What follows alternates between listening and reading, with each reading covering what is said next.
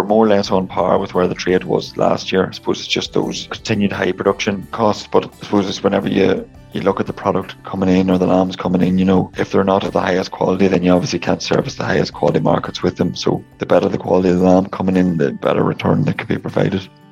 Hello, I'm Kieran Lynch and welcome to Ovicast, the Teagasc Sheep podcast. Each episode will bring you latest insights, advice, and technical updates for the sheep industry. Now, in this episode, I'm joined by Seamus McMenamin, Sheep Sector Manager with Bord Bia. Seamus gives an update on the current market, some of the challenges we're seeing. We also look at international trade, what's been happening, and how it's impacting our export market. We look forward to next spring and the potential impact an Earlier Easter and Earlier Ramadan might have on the hogget trade. We finish up the episode discussing promotion activity aimed at targeting a younger audience to improve domestic consumption.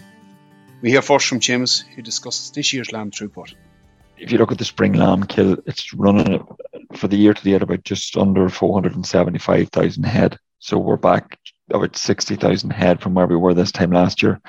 So there, it's looking like there's a lot more lambs in the system. Now, there's a few things sort of have contributed to that. You know, there were reports of, of lower scanning percentages, particularly among those those early lambing flocks. Um, you know, there's people did shift to lamb that two weeks later, and then you know between periods of near drought and and then now rainfall, it has slowed down sort of the lamb performance. But but overall, I would still say there's probably an extra thirty or forty thousand lambs in the system that would have been gone this time last year. You know, so it is looking like there's there's going to be more lamb pushed into the into the back end of the year.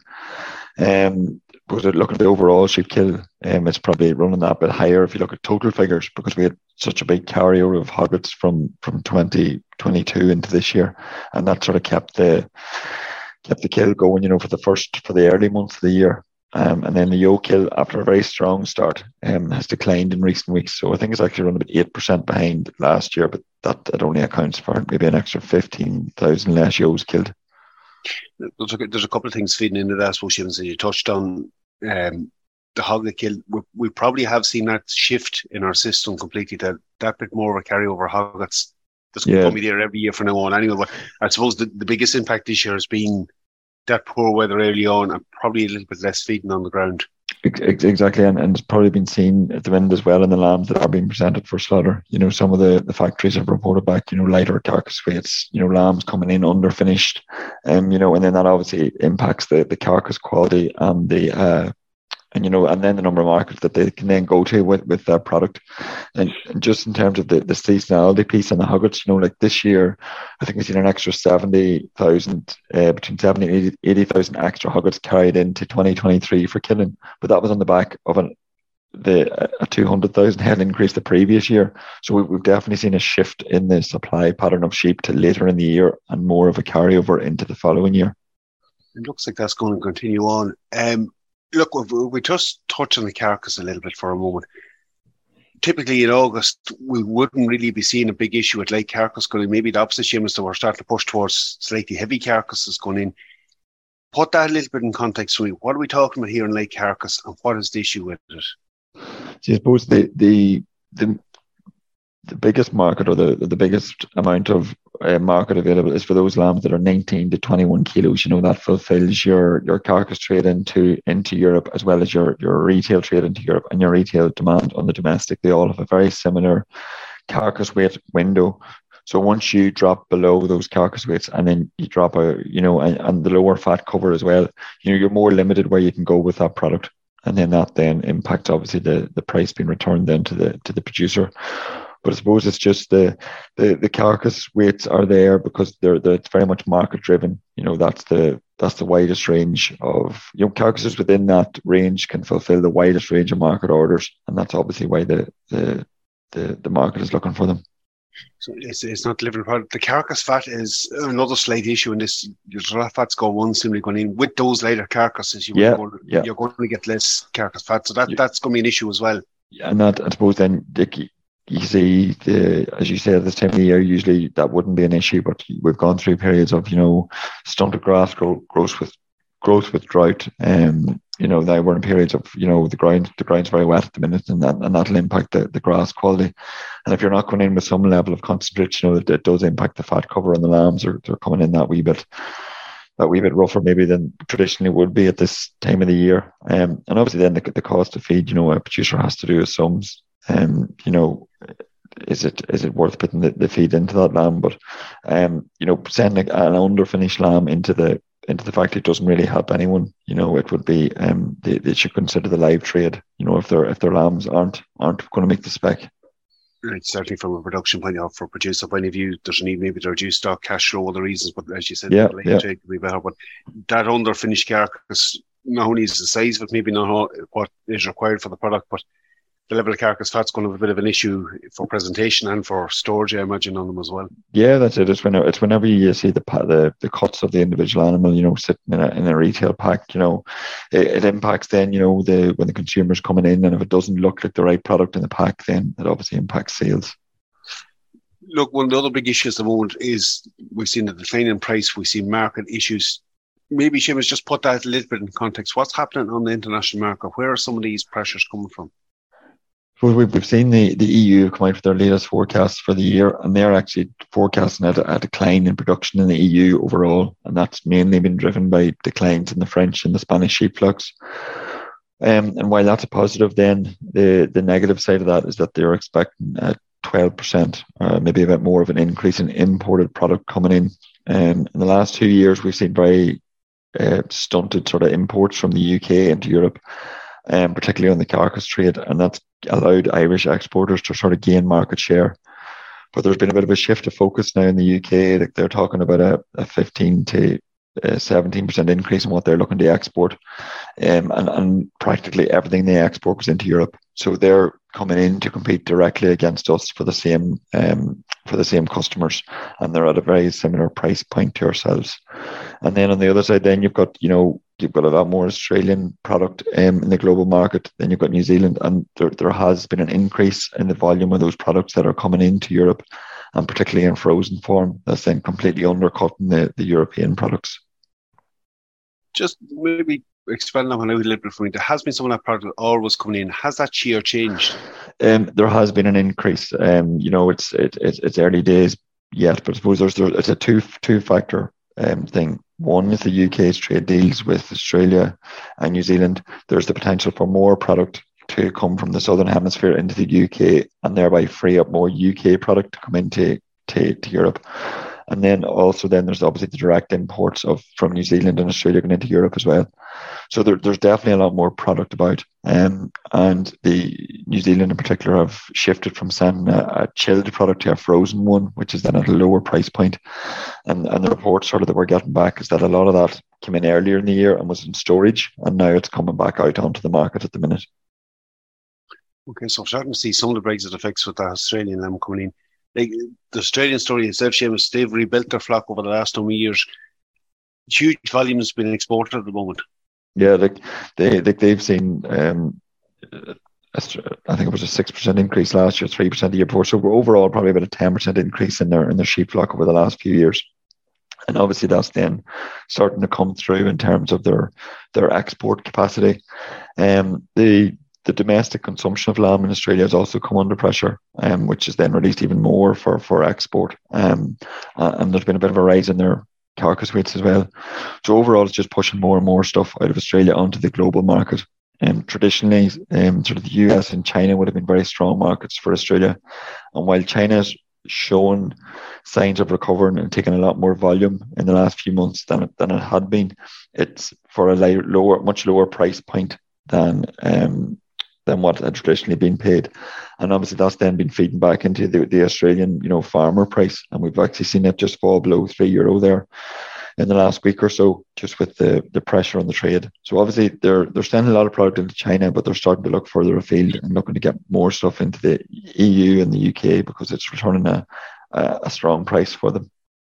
Not really a great story for Australian farmers either. Like huge volumes going out, but that price point is dropping consistently on them. Yeah, yeah. Like it's, it's been it's basically been um, in, in in free fall now for the last three or four months as their as their supplies have picked up, their prices just just come severely under pressure, and obviously they export a lot. And um, you know when we when we talk about China, you know imports dropping by one or two percent, um, a one percent drop in Australia or in China's imports is the equivalent to everything we export. So they have a huge impact on the on the global trade. And they just they could take that point one step further the reality of this is if that changed the other way in a more positive light, it could have a big impact on the exactly exactly. So at the minute, I suppose we see sort of economic sort of difficulties in China just following on from COVID, but there is um there is a strong demand for lamb in the market. You know, a lot of it goes into like hot pots and food service and, and things like that. And we do have a really growing urban population in China um that, that are looking at increasingly westernized um diets and, and lambs obviously high on that agenda.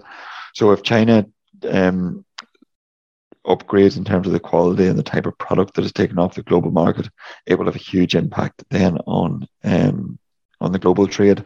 We've also seen the US there, the their import demand was quite subdued there for about six months or so, but there's also a sign that that's starting to recover as well. So that that, that should help. We talked a bit about the US before. We've gained access to America. Where are we at at the moment with plants getting approval to put sheep meat into it? You know, the, the plants are still engaging with the USDA so, uh, and our department and getting that approved. You know, we do have access, but now it's down to getting the individual plant just to meet the meet the specification that the that the USDA cert requires. So, um, not that it's any more restrictive than you know our normal certs. It's just a slightly different way of working um, maybe than the, the plant would usually run. So they're continuing to work with the department in the USDA and getting that getting that sorted. Um, but uh, not nothing, no um, no white smoke as yet. Well, look, I suppose important about that in context. We're not going to be talking huge volumes into but it's probably higher end market, Seamus it is that we, I suppose, in anticipation of getting product into the market, we have, first of all, an EU campaign for beef and lamb that covers the US. So we've been doing a lot of um, work and sort of, you know, raising awareness of Irish lamb through that. Um, and then we've also done an insight study, you know, as you know, where's the best place for our exporters when they get there? Where's the best place to play? So it's looking like um, there's a there's obviously a strong recognition and for, for Irish products there, and the, the key demand will most likely be in um, in high end food service. You know, for your your racks and your loins and your higher value cuts, it'll never be a massive market in terms of volume, but it does have the prospect of returning um, a high value. But again, like every little helps is all adding to the greater demand in the sheep meat. Look, I suppose if we look back at the market, current challenges likely to stay there for the coming weeks. If they maybe look a little bit further forward, we the opportunities for later on in the year. It still could be challenging if we move though for the hogget trade in the spring. We've seen an earlier Easter Ramadan was moved back a bit earlier. Will that have an impact on the hogget trade next spring? Yeah, well, there is, you know, the, when you come to these Muslim festivals, there, there tends to be a, a, real spike in demand, obviously, for lamb in the run up to them and, and during them. And then it's typically the largest weeks of throughput that we have, you know, and then there does tend to be a, maybe a, an improvement in the price as well, you know, as that demand picks up. So, you know, with the early, um, with the both Ramadan and Easter being earlier next year, it's likely to give a bit of a boost to the hogget trade early in the year. And, and particularly if we're looking at more hoggets being carried over into next year or a strong number, you know, it'll, it'll help clear the backlog of whatever's there as well, hopefully particularly maybe looking at store markets are starting up at the moment, so it'll have an impact. Like Easter, we're moving back to March with it next year. Ramadan, we're heading for early April with it, so it, yeah. it is hitting a nice enough time to move stock through. Exactly, exactly. There'll be there'll be a lot of men looking to get, you know, to get um hoggets moved. You know, especially as they're they're probably lambing their their next batch. You know, so um you know it'll be bringing them a bit earlier does help because it helps take a lot more sheep out of the system earlier in the year. So we lot about export markets. We also have to consider the home trade here. What's been happening with it, and what can we do to maybe improve consumption? Um, we both the, the domestic market accounts for about fifteen percent of what of the lamb we produce. Um, you know, when there is um uh, there is obviously a, a, strong focus within Bord Bia just on the on the domestic market. Earlier this year, we obviously had our we have our campaign that runs in June, our TV, radio, um, and online activities that run in June and September. Um, and uh, I suppose in, in appreciation of the difficult trade at the minute, we've actually just put in another batch of um, of online and influencer activity there now, just to run during the month of August.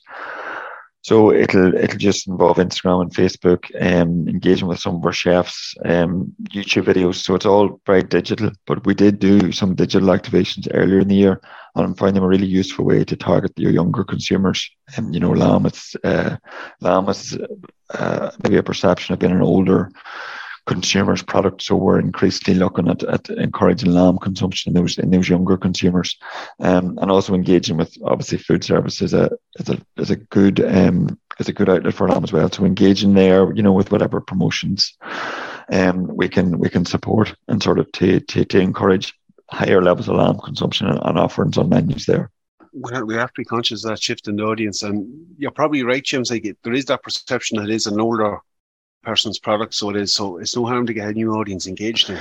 Yeah, that's it. And I suppose it's a move away, you know, from the the traditional new chops and legs, you know. So you're looking more at your your grilled lamb steaks, your burgers, your stir fries, your your your koftas, that sort of thing. You know, that would appeal to a to a younger consumer.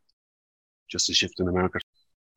Okay, so so look, if we go back into the way we started, Seamus, like the current big challenge at the moment for producers is trying to get that carcass to within spec and making sure that your drafting weights are correct, they're actually handling and that they're delivering for themselves on a product that we can actually move.